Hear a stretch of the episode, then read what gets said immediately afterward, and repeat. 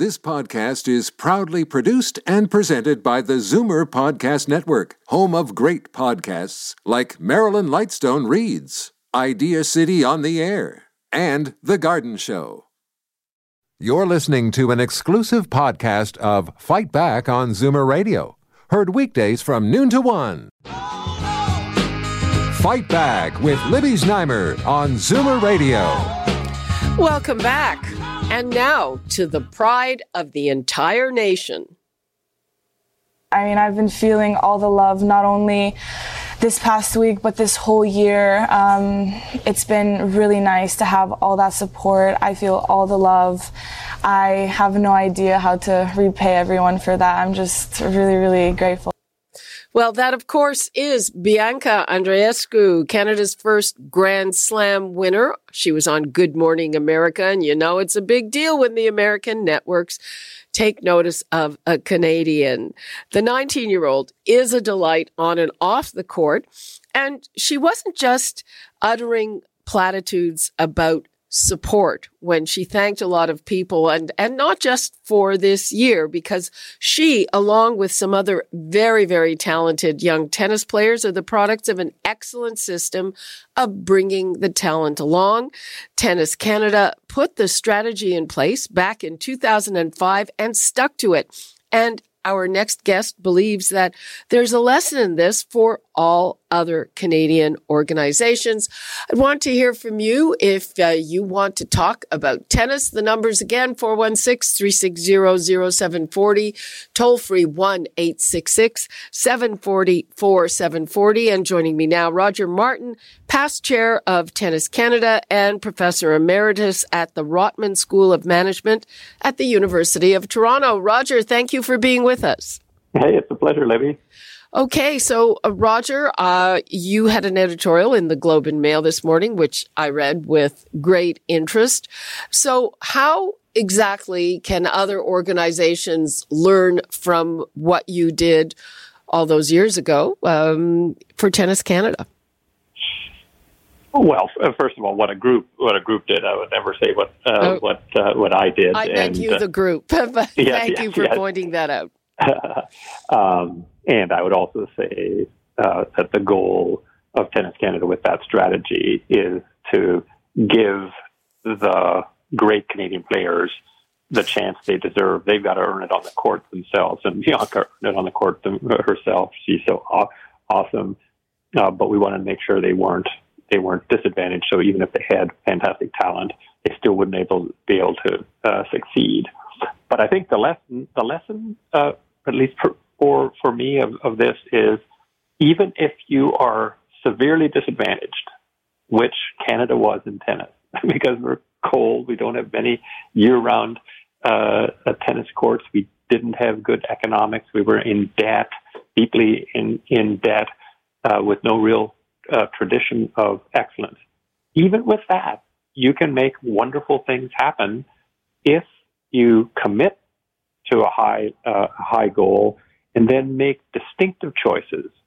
The thing that too many Canadian organizations do is imagine that they can compete with stronger players, more well financed players from bigger countries by doing what they do. You can't. You've got to do something different or you'll just be an also ran. And that I think is, is the lesson. Figure out a different way to deploy your resources uh, in order to have a chance to win in a different way because you can't win, uh, I think, as Canada, the same way against bigger, stronger opponents. Okay, so uh, in terms of Tennis Canada, uh, one of the first things that was done was that you hired I hate to use the word world class, but we'll use it anyway, a coach for very young players, which had never been done before. And, you know, lo and behold, all these years later, these, these, uh, tiny little young players are now, they're, they're the group that we're watching doing amazing things. Absolutely. Although, uh, you know, in a short editorial, all I can do is point out a couple of things because I don't want to give another fantastic global hire we made, Louis Borfiga, uh, who we uh, took from the French Federation. He was running the French Federation's junior program, and he runs our national tennis center uh, in uh, in Montreal. So we, but we also hired, as I talked about in the in the uh, uh, in the editorial, Bob Brett, who is famously the guy who coached Boris Becker to champ, being a champion, Goran Ivanisevic and Marin Cilic, uh, all of these, all of these great players. And yes, we deployed him in a different way than anybody else in the world deployed a Bob Brett. In fact, he would tell stories. I got to know him very well. In fact, I remember the first time uh, when we played morning tennis. Whenever he was down, we played tennis uh, at 6 a.m. at the Granite uh, Club, talking about this Bianca uh, girl, and she was just a girl then. This Bianca girl who he said, "Boy, does she ever have a, he- a head on her shoulders!" Like he was already impressed, and maybe she was a nine or ten year old at the time, maybe even younger. I can't remember for sure, uh, but he was impressed with her her head for for the game at that at that level. Um, and so most players don't get the chance to have somebody that good, that prominent, who's used to uh, coaching Grand Slam adult uh, uh, players and champions like uh, and best players of all time like uh, Boris Becker, helping them get their game in in a in a development path that would take them to uh, top ten. And same with uh, Louis Borfiga, who who was you know uh, responsible for for developing people like uh, Tsonga and Simon and Monfils, uh, uh, all of that Gasquet, that that crop of, of French players. But we didn't adopt the French system, right, which is entirely entirely controlling. You come to the French Federation and they absolutely control everything within it. Um, we also didn't adopt the American system, which was, as you can well imagine, laissez faire, let a thousand flowers bloom, and when somebody gets to be great, you shower them with money. We didn't do either. We said we need to have a different sort of hybrid, which is to set standards of performance, output the standards, uh, and say, if you can achieve these outputs with your own coach, you can do that like Denis Shapovalov.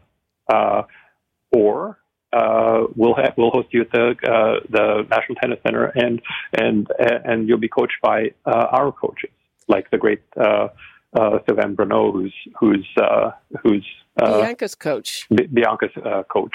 Uh, so we showed a combination of you kind of inflexibility on the path they needed to be on, and flexibility on the how. So these are the sorts of things that we did differently. And at the time, at the time, you know, we got lots of criticism for, which you always do, for not doing it the quote right way. Um, no, we did it. We did it. you did it. You we did, did it our own way. you did it your way. But here's here's the question that I have because what what really interests me and everything that you're saying, you said this type of you know way of doing things can be applied to any kind of organization, uh, whether it's nonprofit or profit.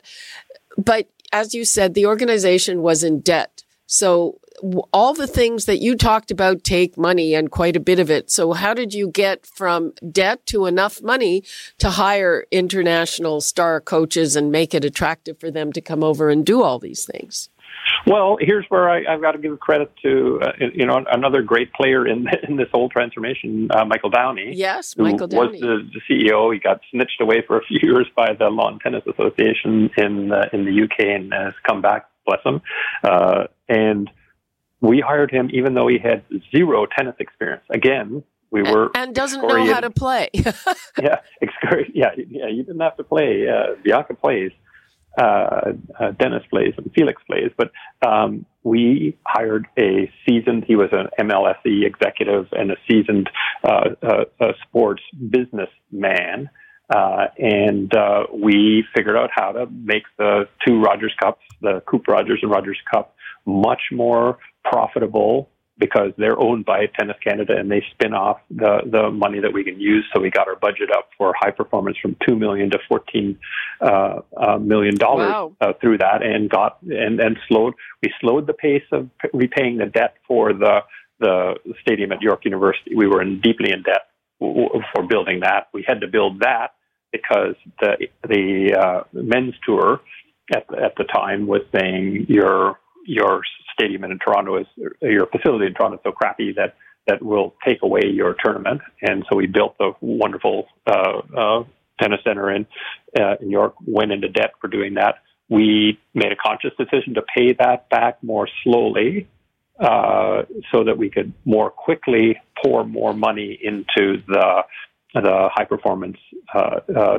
tennis. So yeah, we as in all of these things, you have to do a whole bunch of things uh, differently uh, in order to in order to make it all work. You have to have a coherent strategy that says we can we here's what we need to accomplish. Okay, how do we make the economics work for that? It can't be unrealistic. You can't assume that somebody else is going to pay the bills. We got to uh, uh, pay the bills, though. Bless them, you know, the national government, the Quebec government for the Coupe Rogers and the Ontario government for the Rogers uh, Cup, the great sponsors, uh, Rogers and Bank uh, uh, National, um, all contributed in their own way, but they only contributed because we had an exciting vision that we were going to make tennis something that Canadians could be super proud of. If you're saying, you know, hey, will you please support us uh, uh, having sort of, you know, mediocre tennis where the only Canadians that get into the Rogers Cup and the Coupe Rogers get by, there by way of the wild cards? Uh, no, you know, now they get there because their rankings qualify them and they've got a shot to, to win the tournaments or as in Bianca showed, actually do win win the tournaments. So you have to create this excitement around a strategy that's about excellence, distinctiveness, uh, and then lots and lots of people will will uh, get on board. Um, and various people, they're, I mean, he's anonymous because he's that kind of guy. But there, there's a great Canadian uh, business a man who, when I was when I was chair, called me called me up to say he wanted to uh, support our then elite athletes. He said, I, I bet the Americans and the Brits and whatever who are competing against uh, uh, your guys are getting more money than them to have extra trainers and masseuses and fitness people along with them. And I said, yeah, you know, they are. And, and he literally, uh, wrote a, you know, big annual six figure check to support, uh, this athlete. Now, would have that ever happened if he was thinking about supporting somebody who's ranked 75th or 150th? No. Uh, but he was supporting somebody who was ranked in the teens then and had a chance to be to be among the best in the world. Uh, Roger, we're we're just about out of time, but in 20 seconds or so, advice to other organizations in different spheres, whether spheres, whether it's health or something else or the arts, what should they do based on uh, this success? have a strategy uh, to win, and test your choices for uniqueness. If you have a strategy to win, doing the same things as others, you are deluding yourself. If you have a strategy to win that involves making distinctive choices, you have got a shot. Go do it. That would be my advice. Okay, Roger Martin, thank you so much for being with us. Thank you for having me, Libby. Bye-bye. Bye. You're listening to an exclusive podcast of Fight Back on Zoomer Radio, heard weekdays from noon to one. You're listening to an exclusive podcast of Fight Back on Zoomer Radio, heard weekdays from noon to one. You're listening to an exclusive podcast of Fight Back on Zoomer Radio, heard weekdays from noon to one. This podcast is proudly produced and presented by the Zoomer Podcast Network, home of great podcasts like Marilyn Lightstone Reads. Idea City on the Air, and The Garden Show.